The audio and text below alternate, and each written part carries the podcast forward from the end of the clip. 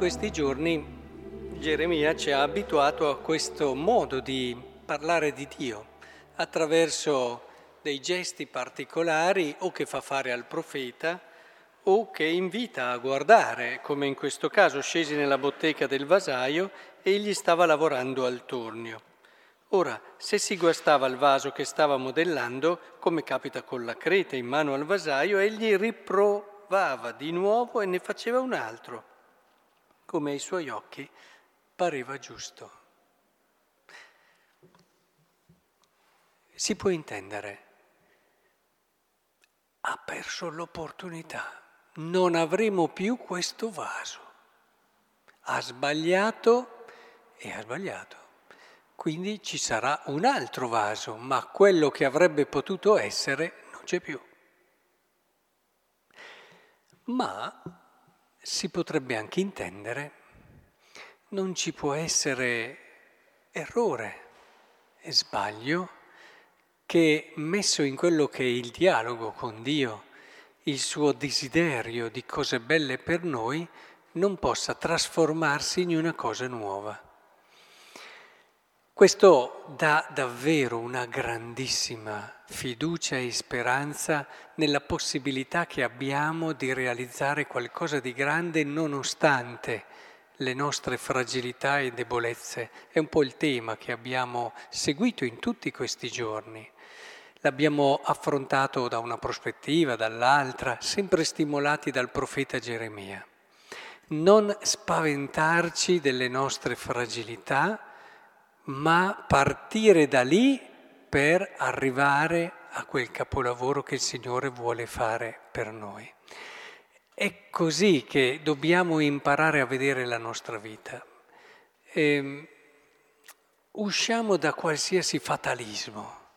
Noi dobbiamo, siamo, il nostro futuro ce lo giochiamo in quel dialogo di libertà con Dio eh, alcuni a volte si pongono davanti alla volontà di Dio come un qualcosa che Lui ha già stabilito e che io devo fare nella maniera più assoluta.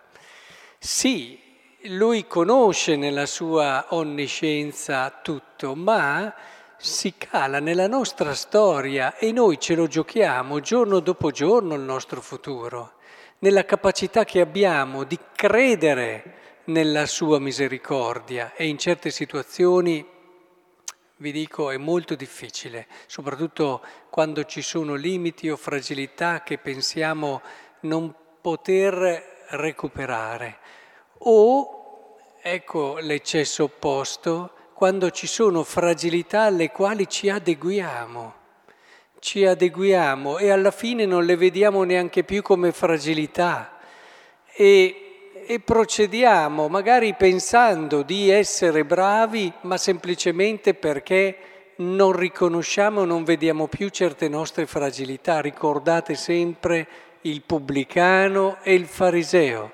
Il fariseo se ne andò a casa non giustificato, il pubblicano in fondo alla Chiesa, che riconosceva la sua fragilità e il suo peccato, se ne andò a casa giustificato.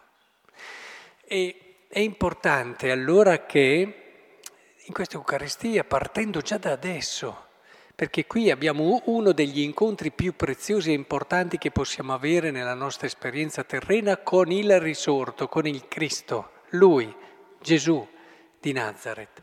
Bene, lì portiamo davanti a Lui quello che siamo, convinti che in ogni momento possiamo ripartire, rialzarci e rilanciare che cosa? La nostra candidatura alla santità che ci è stata data nel battesimo. Sì, ogni giorno si può ripartire. Fino adesso non siamo ancora santi perché, quello difficilmente potremo dirlo in questa vita, ma vediamo che ci sono cose, è una cosa che non abbiamo considerato nostra, non è per noi, non ce la possiamo fare, sbagliato. Eh, ti sei rotto nelle mani del vasaio? Bene, adesso puoi ripartire, puoi ripartire, non smettere di sognare, perché santità vuol dire gioia, vuol dire pienezza quello che il tuo cuore sta desiderando più di ogni altra cosa.